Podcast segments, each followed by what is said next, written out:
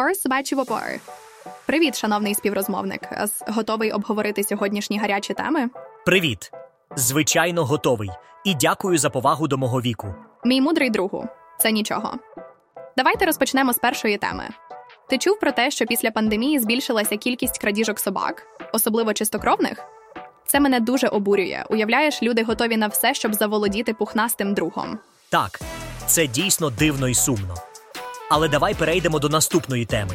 В Україні тривають військові дії з Росією, і Угорщина навіть заблокувала європейську допомогу Україні. Це мене дуже турбує. Це дуже серйозна ситуація. Погоджуюся, це дійсно турботливо. Тепер твоя черга представити останню тему.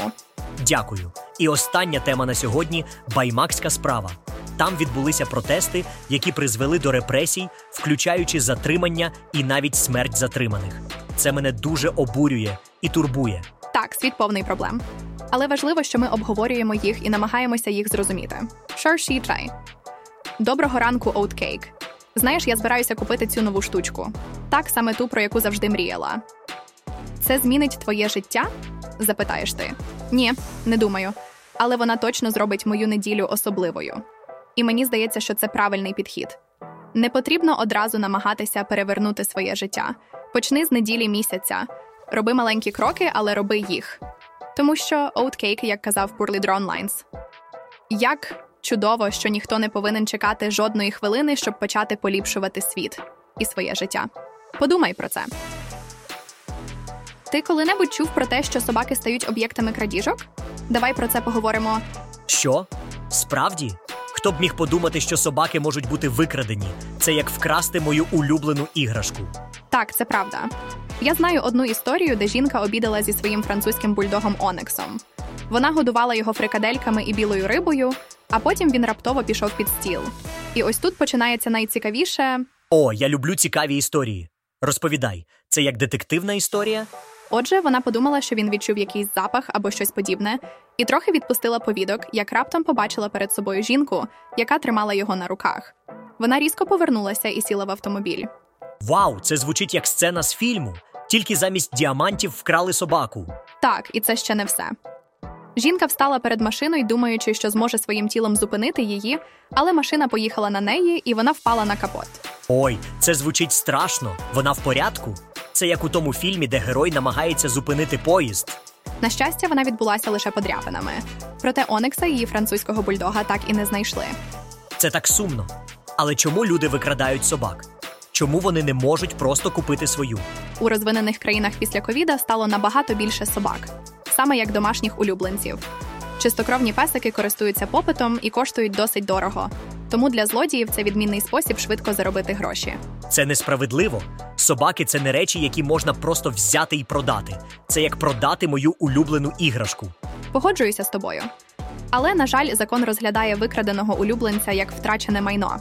Тобто його зникнення розглядається не як викрадення живого істоти, а як, скажімо, крадіжка телефона з кишені. Це просто жахливо. Сподіваюся, що в майбутньому це зміниться. Інакше це ніби вкрали мою улюблену іграшку, а поліція сказала, що це просто втрачена річ. Так, це дійсно важлива тема. І пам'ятай, що для більшості господарів їх улюбленці це члени сім'ї, особливі, важливі і невід'ємні. І, до речі, ти знаєш, що собаки також можуть грати в шахи, але лише якщо їх навчити, звичайно. Так, ми щойно обговорили, як важливо берегти наших улюбленців від крадіжок. Але давай перейдемо до більш серйозної теми. Ти чув останні новини з України? Так, я чув. Останнім часом ходили чутки про відставку головнокомандувача ЗСУ Валерія Залужного, але вони не підтвердилися. Цікаво, а що ще ти знаєш?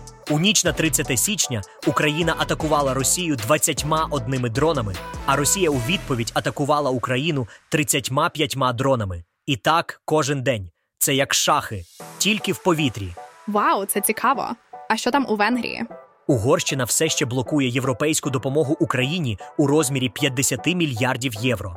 Але завтра, 1 лютого, в Брюсселі відбудеться саміт ЄС, і очікується, що на ньому це питання нарешті вирішиться.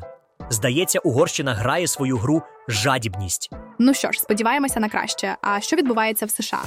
У США також все ще не можуть домовитися про пакет допомоги, який включає в себе, зокрема, допомогу Україні. Здається, вони забули, що війна це не лише бомби і кулі, а й економіка. Розумію. Що ти думаєш про те, що Європа готується до великої війни? Це складне питання. Я все частіше бачу матеріали про те, що Європа готується до великої війни. Але я не розумію логіки.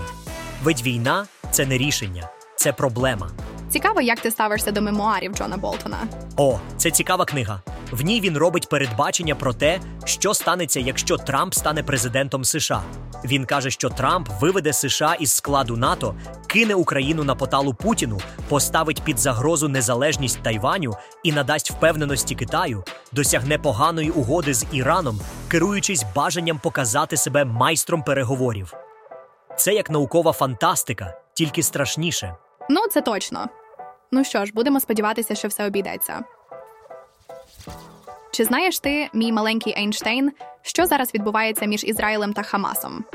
Вони намагаються домовитися не про повне припинення вогню, а про призупинення бойових дій.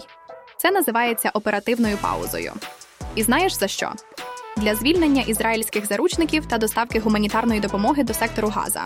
Вау! Це звучить серйозно. Які у них шанси на успіх? Це ніби спроба вирішити рівняння з нескінченною кількістю змінних. У понеділок відбулися чергові переговори, і держсекретар США Блінкен сказав, що шанси укласти угоду високі, хоча не зовсім зрозуміло на що ґрунтується його позитив. Можливо, він просто оптиміст за своєю природою. Цікаво, а що вимагає Хамас? Це як у математичній задачі потрібно знати всі умови, щоб знайти рішення. Хамас вимагає припинення бойових дій і повний вивід ізраїльської армії з території сектору. Після цього вони готові відпускати по одному ізраїльському заручнику щодня в обмін на 30 палестинських ув'язнених. Заручників близько 150 осіб. Отже, Хамас отримає 4500 осіб в обмін. Плюс це все розтягнеться на півроку. Вау! Це звучить як досить складна угода. А що думають про це в Ізраїлі? Це ніби спроба вирішити кубик Рубіка з зав'язаними очима. Коментарі ізраїльських експертів, які я чула, зводяться до того, що Хамас відчув, що цього разу Ізраїль дійсно збирався довести все до кінця і максимально їх знищити.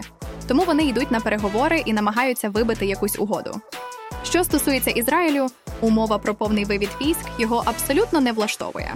Розумію, але я все ще не розумію, як вони можуть домовитися. Це звучить як дуже складна ситуація. Це ніби спроба скласти пазл, коли у тебе немає всіх деталей. Мопайк.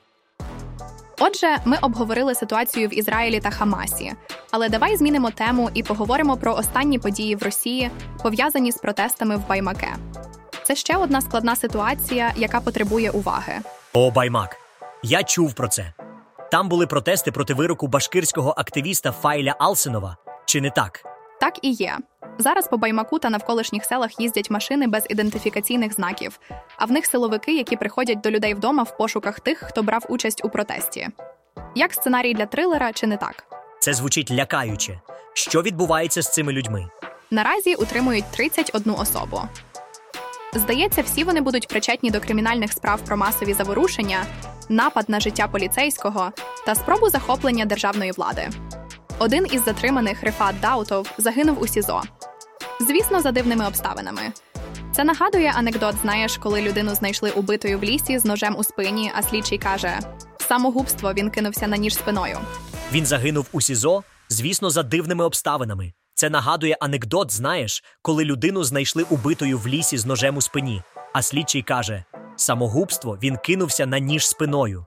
У поліції кажуть, що він помер від алкогольного отруєння. Проте родичі Даутова стверджують, що він не вживав алкоголь. Ще один затриманий лежить у лікарні зі зламаним хребтом. Там також поліція пояснює події стилем вдарився об косяк і зламав хребет. Це звучить як дуже погана ситуація. Люди налякані. Сьогодні участь у протестах загрожує не лише великими тюремними строками, а й фізичною карою. Так, пишуть, що кількість фігурантів баймакської справи буде зростати, а процес зроблять показовим. Там все дуже дуже швидко відбувається. Занадто швидко, хоча можна зрозуміти, чому силовикам зрозуміло, що робити, тому що є білоруський досвід. Це звучить як дуже складна ситуація, але я впевнений, що люди продовжують боротися за свої права. Ти абсолютно правий, і це те, що ми повинні пам'ятати. Ти знаєш, недавно я грала з донькою в настільну гру. Вона чекала, коли я зроблю хід, і раптом почала співати: Mary had a little lamb, chip chip chap, no more lamb. Mary went on Instagram hashtag her no more lamb. Вау, це цікава пісенька. А що таке chip-chip-chap?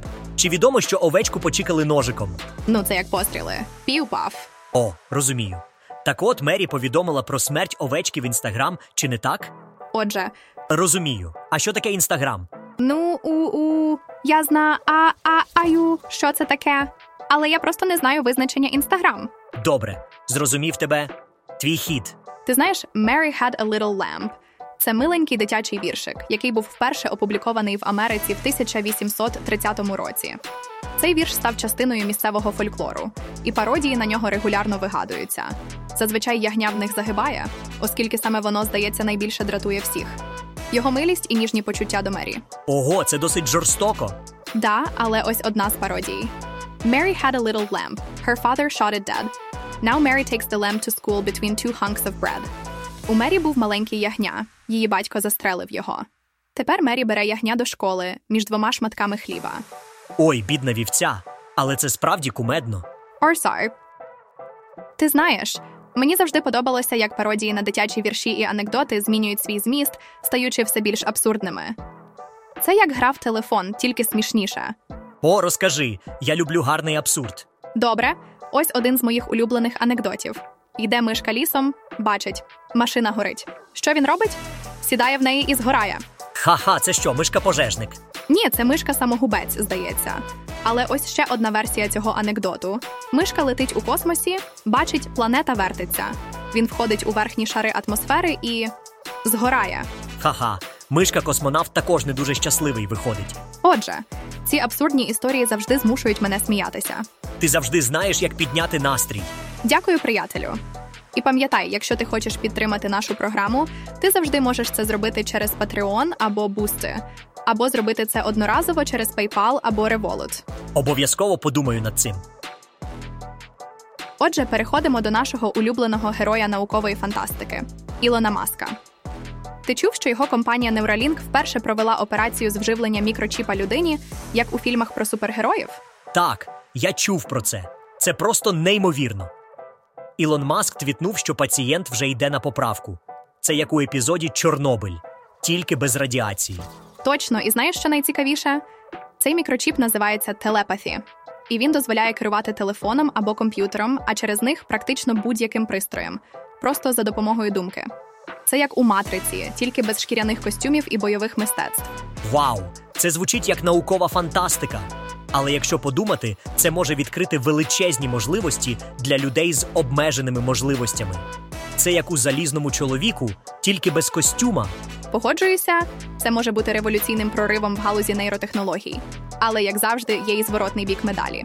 Адже це також може викликати безліч етичних питань і проблем з безпекою. Це як у чорному дзеркалі, тільки без дистопії. Так, це точно. Але сподіваюся, що Ілон Маск і його команда врахують всі ці аспекти. У будь-якому випадку це дуже цікава і важлива новина. Це як у зоряних війнах, тільки без світлових мечів. А пета Парс. Дійсно, ребята, я хочу поділитися з вами однією цікавою історією. Сім років тому я натрапила на відео, яке досі не йде у мене з голови. І ось що мене дивує: чому я ні разу не бачила, щоб в якому-небудь барі або пабі була встановлена така ж інноваційна система наливання пива, як на тому відео. Можливо, справа в тому, що виробництво таких келихів обходиться занадто дорого. Але все ж таки, уявіть, як це було б круто.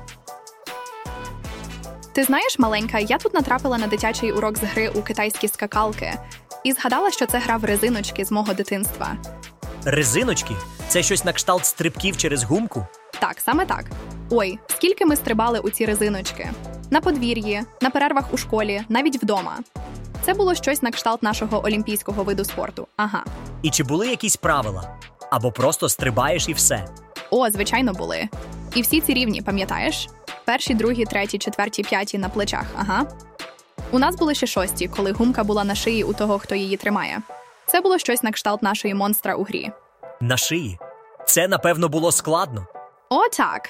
Але в той же час дуже весело. Це було щось на кшталт нашого екстремального виду спорту. Ага. І говорячи про розваги, ти знаєш, що зараз у моді у дітей. Вони дивляться відео на Ютубі, і деякі з них дійсно захоплюючі. Наприклад, я нещодавно з донькою переглянула кілька відео Марка Робера. Ти знаєш, хто це? Це хлопець, який працював в НАСА. Так, саме він. Він 9 років працював над проектом марсохода Curiosity, а зараз він знімає відео на YouTube на тему Popular Science і DIY, що означає зроби сам. Ми переглянули відео про лабіринт для білок і лабіринт для восьминога, якого він назвав М Сашімі. Сашімі це ж назва японської страви з сирих риб. Отже, саме так.